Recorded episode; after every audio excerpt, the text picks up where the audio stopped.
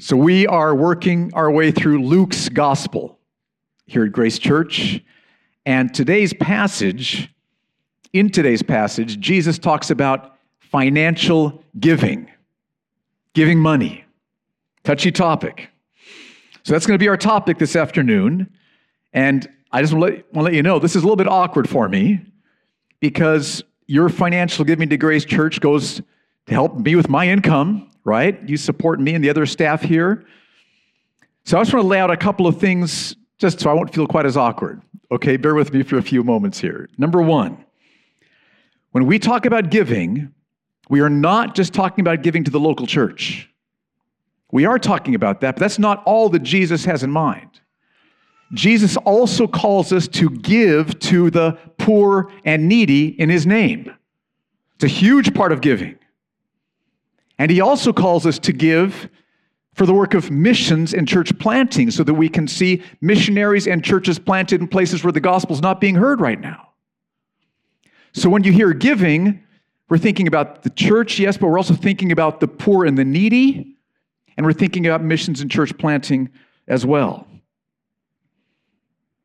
Second thought, just for introduction to make me feel better, is that when you give more to Grace Church, that does not mean that the pastor's salaries all go up. It's not how it works here.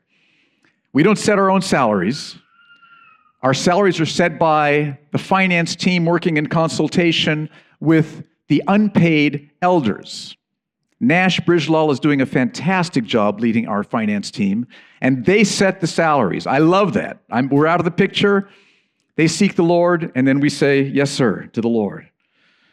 So when you give more to Grace Church, it's not an increase of salaries, but what it does increase is our ability to care for the poor and the needy through our benevolence fund.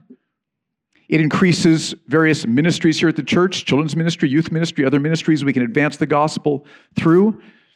It enlarges our capacity to support missionaries and missions and church planting in this city and in other areas in this region. This is a massively needy part of the world spiritually. So that's what the money's going to be going to. One last thought the elders do not know how much anyone gives here. I love that. Some of the finance team know some of what some give just because of how they're given, but that's all kept confidential amongst the finance team because we want your giving to be between you and the Lord so that the right hand does not know what the left hand is doing. This is between you and your Savior completely. I love that. So, just some things. I'm feeling better already. This is good. With that in mind, let's turn to this shocking passage Luke 21, 1 through 4. This is one of Jesus' more shocking statements about giving. He has lots of them. This is one of them. In the first two verses, Luke focuses us on what Jesus sees. Notice how often the word sees takes place in these first two verses. So let's start by asking what is Jesus seeing? Verses 1 and 2. Jesus looked up and saw the rich putting their gifts into the offering box. And he saw a poor widow put in two small copper coins. Jesus, over these last few paragraphs, you can read them, has been teaching right across from where the temple is. And he looks up and he sees the rich putting their gifts into the offering box. So imagine a rich person, one after another, these gold and silver coins clinking, clunk, clunk, clunk, clunk, pouring into this offering box. Thousands of dirhams worth of giving from, from the rich. Then Jesus sees a poor widow coming up to the offering box. Widows faced financial struggle, great difficulty. And this poor widow comes up, and what she drops into the offering box is two small copper coins. Not the clink, clink, clink, clink of gold and silver, but like ping, ping. And those coins are worth less than one one hundredth of a dirham. Less than one one hundredth of a dirham. She puts those in. That's what Jesus is seeing here. The rich putting in their large amounts of money, and this poor widow putting in two small copper coins together, which are worth less than one one hundredth of a dirham. And then Jesus says something shocking. He tells us which of these, the rich or the widow, gave more. So let's ask who gave more? It's obvious, isn't it? I mean, the gold and silver coins of the rich would have been worth thousands of times more than the widow's two copper coins. So it's obvious who gave more. It's the rich, right? I mean, those two copper coins hardly even worth giving, we might think. It's not what Jesus says. Look at verses 3 and 4. And he said, Truly I tell you, this poor widow has put in more than all of them. For they all contributed out of their abundance, but she, out of her poverty, put in all she had to live on. This poor widow, with her two small copper coins worth one, one less than one one hundredth of a dirham, what she gave was more than all of their gold and silver coins. Why? Why? Let's ask it this way How was the widow's giving more? More how, Jesus? How? Not more an amount of money, clearly. Thousands of dirhams worth versus less than one one hundredth of a dirham. Massive difference in terms of amounts. So, how is it more? Notice the word for at the beginning of verse 4. That word for shows that Jesus is now giving a reason. It's like because, since. Here's the reason I just said she gave more. Verse 4 For because they all, the rich, all contributed out of their abundance, but she, out of her poverty, put in all she had to live on.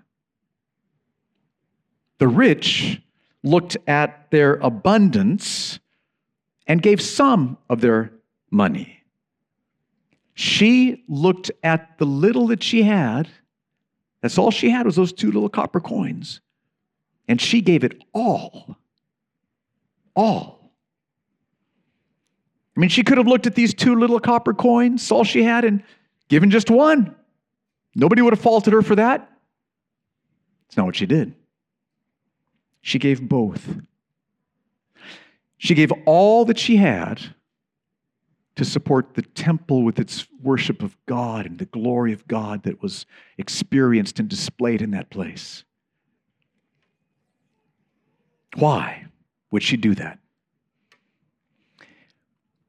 I picture something like this going on. She's, she's walking to the temple to that offering box, and she's praying, Oh God, Jehovah, Yahweh, you are glorious. I love you.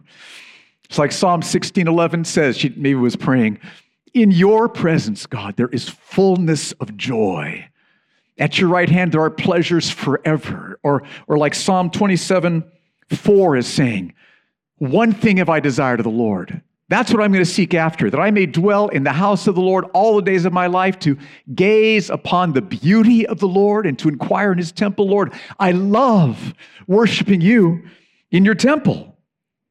My greatest joy is beholding your glory when I worship in the temple. My, my greatest joy is seeing others glorifying you and magnifying you in the temple. My greatest joy is to see worship in the temple, drawing others to come in and to start worshiping you. God, my greatest joy is worshiping you, glorifying you in the temple. So, Father, nothing would give me more joy with this money than supporting more of your worship in the temple. There's nothing I could use this money for that would give me any more joy than more glory to God, more worship of God, more magnifying of God. So clink, clink, glory. And she walks away beaming. There's no sense of obligation here or I should or I'm supposed to. Joy. You're my joy. Clink, clink. Woo! Glory. So, how was her giving more than the rich people's giving? Not more in amount, but more in desire. When it came to money, the rich had some desire for God's glory in the temple. They gave some of their money, but the widow wanted God's glory more than anything else. She wanted God's glory more than anything she could use that money for. Savings, food, yours.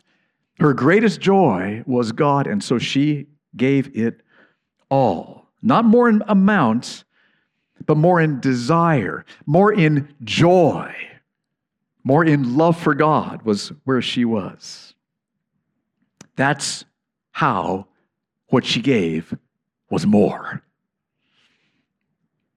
Now, let me kind of flesh this out a little bit. I want to give you another illustration. You may be shocked right now. That's a good thing if you are. Be shocked. I've been shocked all week long. Look at 2 Corinthians chapter 8, verses 1 through 4, for an illustration of others who gave just like this widow. Here's the background to 2 Corinthians 8.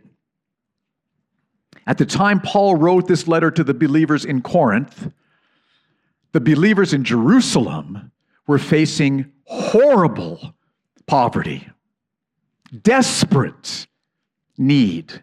We aren't sure exactly why, maybe persecution, maybe famine. We aren't sure why, but it was desperate poverty and need that they were facing. And so when Paul went and visited the churches he had planted, he urged them to take a, an offering and to, and to give it to the churches, the, the believers in Jerusalem. And then when Paul writes this letter to the church at Corinth, he tells the believers in Corinth about how the believers in these other churches like Thessalonica and Philippi how they had given for the believers in Jerusalem. Look at what he says.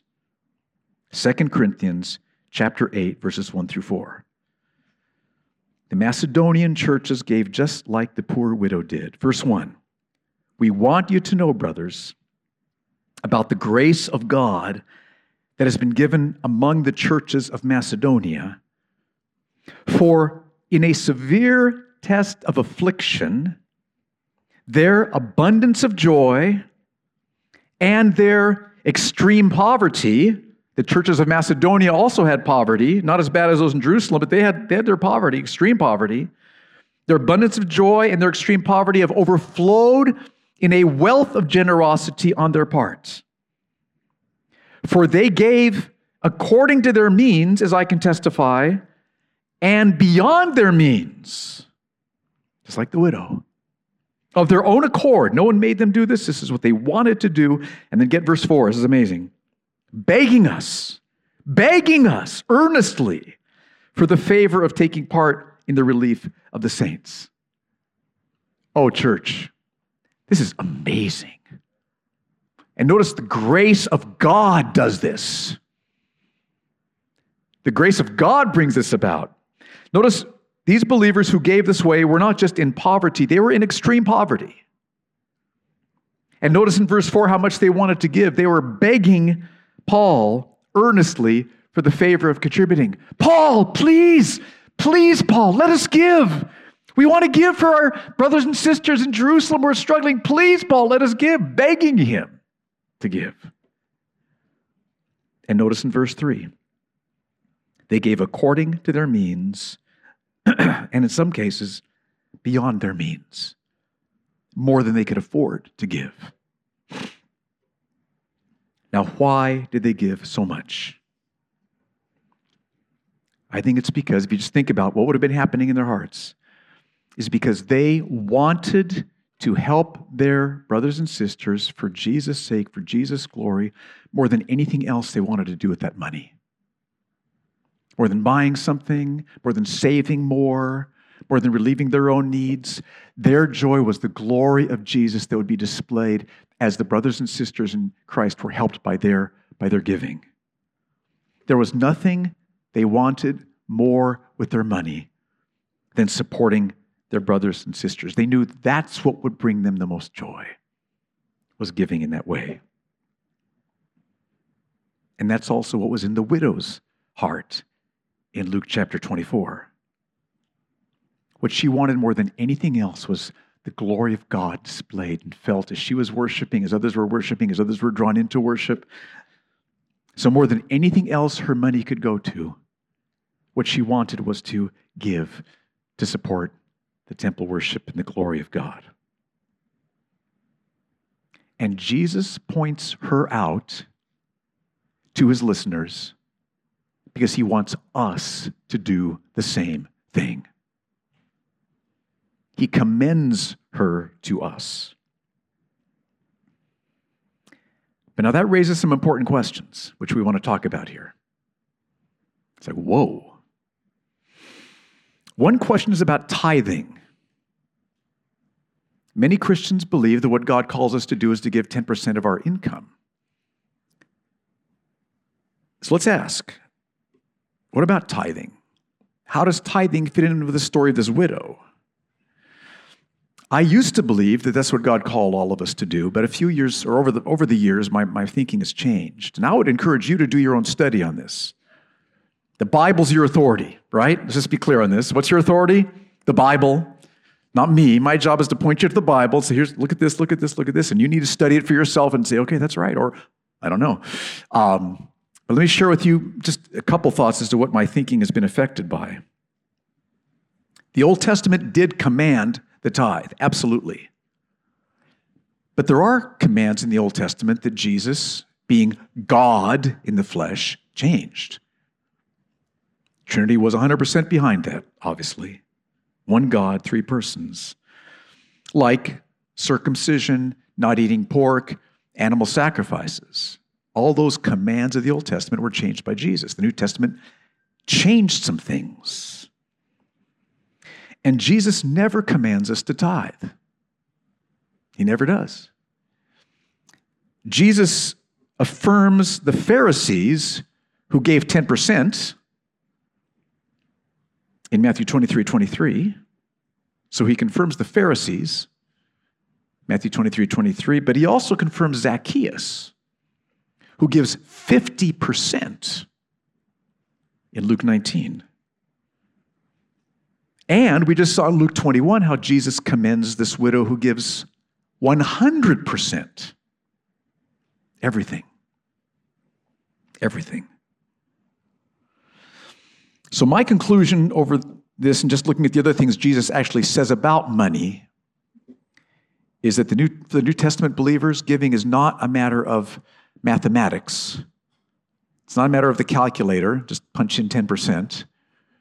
It's a matter of the heart. It's a matter of the heart. When we know and experience and taste of the joy of knowing God in Jesus Christ and hear his promises that he will provide for us, and again, know by experience that he's my all satisfying joy, then there will be no better use for our funds than what will display his glory, because the more we see his glory, the more joy we have. What will magnify his glory, which will be for our greatest joy. What will extend his glory to more and more other people, which will increase, increase our joy even more. That's what would give the most joy.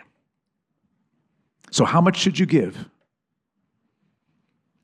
How much joy do you want? Is the question Jesus would want you to wrestle with. We want to give as much as we can, as much as we can, when we behold Jesus, taste his joy, behold his glory, hear his promise to provide for us. We want to give as much as we can. How much joy do we want? We will want more than any other way our money could be spent. Boy, just let this settle on us. I've been letting this settle on me. We will want more than anything else our money could be spent on or invested in We will want to care for the poor in Jesus' name more than anything else. We will want to send out missionaries and plant churches more than anything else. We will want to strengthen our brothers and sisters at Grace Church and advance the gospel through the city more than anything else. That's what will be in our hearts. The grace of God will bring that about in our hearts. That's what Jesus calls us to be. That's what he calls us to do. Now, some of you are thinking there's another question here we got to talk about, though. What about our other financial responsibilities? Right? We got to talk about that. That's very important. The New Testament is clear that we are called to provide for our households and not be a financial burden on others, if at all possible. We're called to that. Let me just give you two scriptures 1 Timothy 5 8. So here's what we're doing now. We've, we've just seen this big push. Luke 21, the widow, 2 Corinthians chapter 8. What I want more than anything else with my money is to give it away for Jesus' glory, because that's what's going to bring me the greatest joy now and forever. But there's other responsibilities as well. 1 Timothy 5 8. But if anyone does not provide for his relatives, and especially for members of his household, he has denied the faith and is worse than an unbeliever.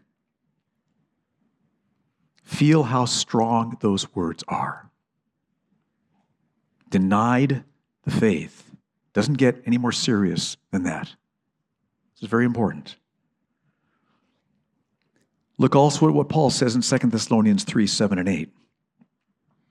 For you yourselves know how you ought to imitate us. So he wants us to imitate him in what he's going to say. Because we were not idle when we were with you, nor did we eat anyone's bread without paying for it. But with toil and labor we worked night and day that we might not be a burden to any of you. Now, big pause here. Please hear this. If you run into like a medical emergency or some other kind of financial emergency that leaves you in need, don't feel guilty about that. That happens, right? We are family here. Paul would not say, You're becoming a burden. He would say, Church, help, right? That's what he would say here. These things happen. And if you're in a in a home group and you run into an emergency financial situation yourself, talk to your home group leader and they'll talk to the benevolence team. By the way, our benevolence team is led by Graham Humphrey right back here who's doing such a fantastic job. We have an amazing benevolence team. So if you're in a home group, share with your home group leader, who will share with the benevolence team. We'll get to work on this. If you're not in a home group, get into a home group. And before you do, or while you are, email us. We'll connect you with the benevolence team. They will come alongside you and help you and work these things through with you. Paul is saying that we should desire, one of our desires, to provide for our households and not be a financial burden to others. So there is a place for saving and budgeting and planning. Don't misunderstand. Jesus pointing out the, the woman who gave the two tiny copper coins. There is a place for budgeting, planning, and saving. But then how do we put this together with Luke 24? Got like almost two competing things going on here. Here's why I would suggest we think about this. First of all, understand we are called to provide for our households and not become a burden to somebody else financially if we can avoid it. That's crucial. So we do need to spend money on food, on clothes, on savings, cars, education, whatever. We, we do need to provide. All right? And at the same time, just like the widow, we are called to have hearts whose greatest desire, greatest joy, is not buying these shoes or investing this money, but whose greatest joy is giving for your glory.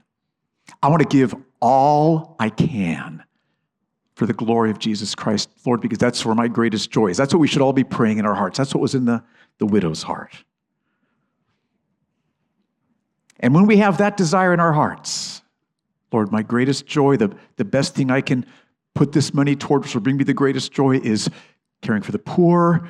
It's sending out missionaries and planting churches. It's building up my brothers and sisters here at Grace. Lord, that's the, that's the way that I'm going to have the greatest joy. This money here, this, like, don't waste your hard earned money, right? Put it into what's going to bring you the greatest joy. It's not buying stuff, it's glorifying Christ. Now, if you haven't tasted of that, if that's just like words to you, press in until you taste. That's reality. That's who Jesus is. Oh, he's infinitely more satisfying than anything your money can buy. Do you know that by experience? Oh, if you haven't tasted that for a while, press in until you, like the psalmist says, Who have I in heaven but you?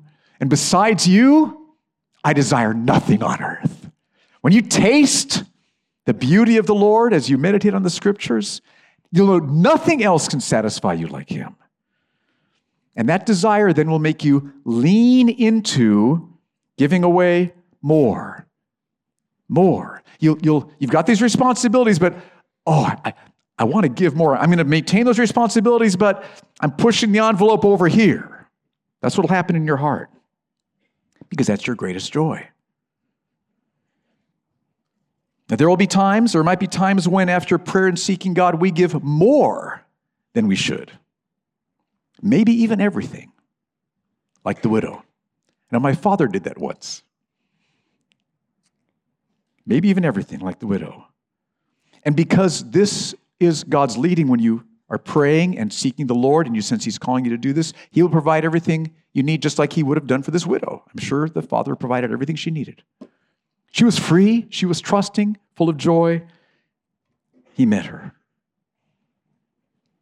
So that's how I would encourage you to put these two things together. We have responsibilities to care for our household and not to be a financial burden. That's there. But our greatest joy, we want to have our heart so that the, the most exciting expenditure we make is what's going to bring us more joy in Christ now and forever.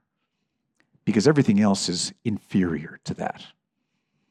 Now, church, this is so different from what the advertisements are telling you, from what the world is shouting at you, right? Fight the fight. That's my next question, though. How do we develop hearts like this widow?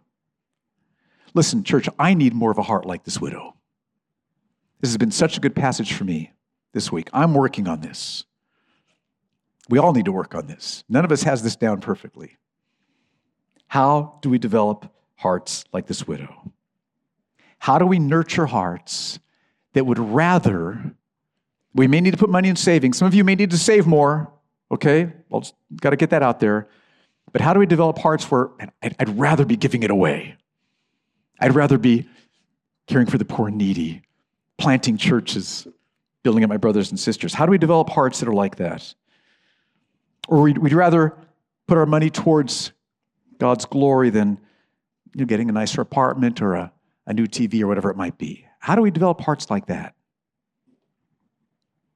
Here's three steps that I think you might find helpful. I have found them helpful. I'm pursuing them all the time. First, pray and ask for the help of the Holy Spirit. Here's the good news. Well, first, there's, there's bad news. You can't change your heart by your own willpower. You can't make yourself, by, by discipline, stop wanting to buy whatever that is new golf clubs or just having some food or whatever it might be. You, you can't, by your own willpower, change your, your heart in those ways, but the Holy Spirit will, can, and will. So pray and ask for the power of the Holy Spirit. And as you do, God will, as you open up the scriptures and pray seek his face, he will pour out the Holy Spirit upon you afresh and use the truth of his word to change your heart. You've experienced this, haven't you? times where you've been so downcast and you open up the scriptures and start to pray, and in sometimes it's two minutes, sometimes it's 30, but in time, you are a new person. The Holy Spirit comes through the word and changes your heart. He can do it in this situation as well. So pray and ask for the help of the Holy Spirit. Second, strengthen your faith that God will provide for you. This is so important. If you are fearful and worried about your financial future, you will not have much joy in giving. Because you'll think, I'd, I'd rather be putting this toward my financial future, which looks so fearful at this point. Can we all relate to that? I can totally relate to that. Okay? We won't want to give more to God's work. We'll want to put more into preparing for a future. Now, there's nothing wrong with saving. I did say that, okay? Nothing wrong with saving you. Some of you may need to save more. But here's the question What gives you more joy? That's the question. That gets to the very heart of things. What gives you more joy? So, how can you strengthen your faith so that you are confident God will provide? You got to still be responsible, budget, save plan, but God's going to take care of all of this. How can you strengthen your faith so that you're confident that God will provide? He's got your back in these things. Open your Bible to the promises where God says He will. And pray over those promises. Think about those promises. Trust those promises until you experience the Holy Spirit changing your heart about those promises. And so that you look ahead to the future and it's all covered. God's going to take care of us financially. Here's a verse I would encourage you to use. Philippians 4:19. And my God will underline that word in your Bibles, will supply every need. How many needs? Every need. God never says, oops, I, I didn't know about that one. Every need, He will supply every need of yours according to His riches in glory in Christ Jesus. This is amazing. Because you're trusting Jesus Christ as your Savior, as your Lord, as your treasure, your heart satisfying treasure, all your sins are forgiven, past, present, and future, and all of God's promises in the Bible for you are true. All of them are true. He will keep every single one. 2 Corinthians 1:20. for as many as may be the promises of God in Christ, they are yes. Yes. He will supply every need of yours. That does not mean you'll become a millionaire. Be discerning and watchful about the prosperity gospel, which tells you to give so that you can get money, as if that should be our motivation. Doesn't mean you'll become a millionaire, but it does mean, it means this God will give you exactly the amount of money you need, lots or little, but exactly what you need to have the greatest joy in the universe now and forever, which is the joy of knowing God in Christ. That's what we want. That's all I want. So pray over this promise until you know and feel and believe God will provide for you. How can you tell if you're not believing that? Because you're worried. That's how I can tell, because I'm fearful. But God's going to provide everything He's promised. And that'll free you to give more for God's glory. Final step strengthen your faith that Jesus is your all satisfying joy. If you think that what's going to really make you happy is spending your money on, I don't know what, getting some new shoes or getting a new hat, dude, you know, you're looking, looking good or whatever it might be. You know, it's all the stuff that's out there. Just walk through the malls there. It's all right there. Buy me, buy me. I'm going to make you happy. If you think that material possessions or more money in savings is what's going to make you happy, you know that's not true. You've bought enough stuff, right? Jesus Christ is your only all satisfying treasure. I mean, he, he really is. And when you behold him and worship him, look at his love displayed in his death on the cross, look at his powerful victory rising from the tomb. Look at how he healed the blind Bartimaeus. Eyes could see. How he spoke to the paralyzed man Son, your sins are forgiven. I mean, just look at who Jesus is. Look at his power, his justice, his majesty, his beauty, his authority, his tenderness, his kindness, his love. Knowing him, worshiping him, beholding him, just like we sang earlier, that is your by far highest joy. But oh, church, we get sucked into thinking other things are going to make us happy, right? All the time. Don't we? All the time. So we got to pull out God's word in battle. And I would encourage you to use John 6:35. Jesus said to them, I am the bread of life. I'm the bread that gives you the life you're looking for. You want to get a life? You want to find life? Jesus is the and the only bread of life. Whoever comes to me shall not hunger, and whoever believes in me shall never thirst. Think of how hungry and thirsty your heart is for joy. Right? We all crave joy here. God has put that in you to be satisfied in Him, knowing Him through Jesus Christ. He's given you that desire. Nothing else is going to satisfy it but Him, and He will. When, when you come to Him, it's like Jesus says here, when you come to Him, Open up His Word, pray, worship, believe. And when you see who He is, and you love Him, and you trust Him, and you worship Him, and you ask Him, Help me, strengthen my faith. I'm, I'm, I'm struggling here, help me. He will pour the Spirit out upon you afresh. And as you come to Him, and as you believe in Him, as you trust in Him, all your heart hungers and heart thirsts for joy will be satisfied. He will come and satisfy you again and again and again.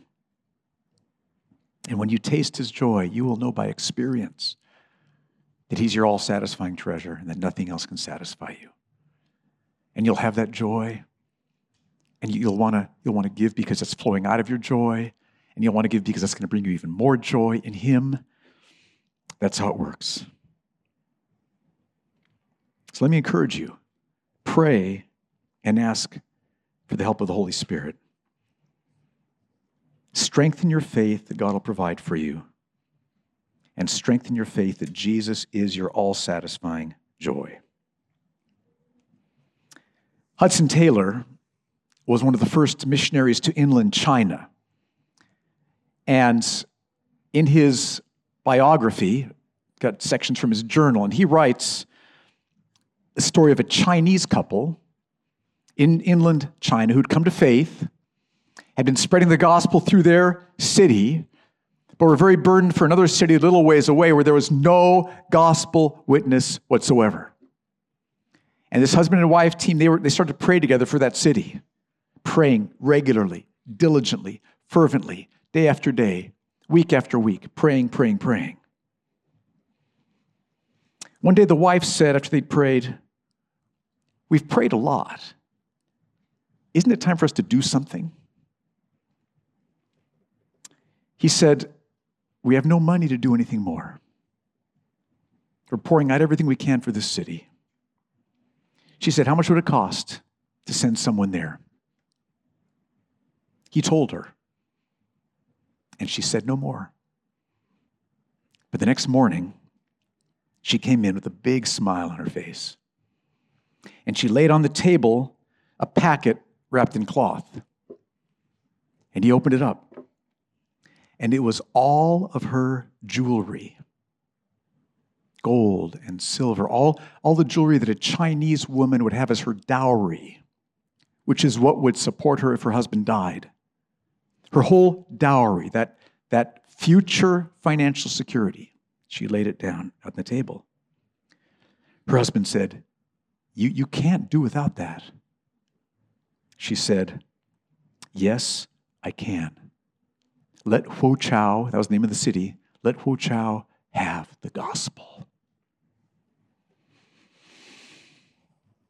Later, Hudson Taylor met this couple, heard the story of what she had done, and he asked her, Don't you miss your beautiful things?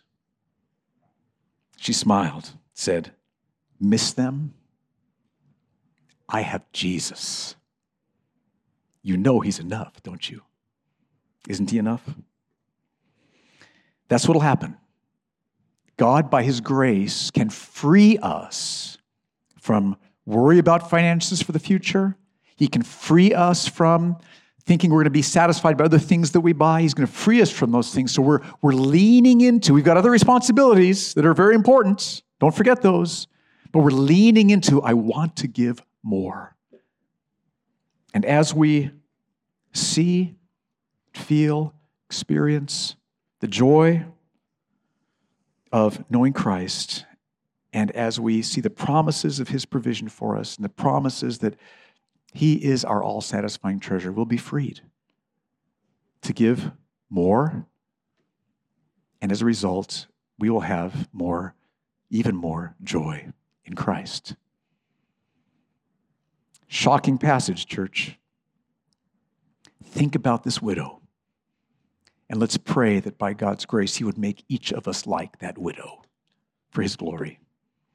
Let's stand together.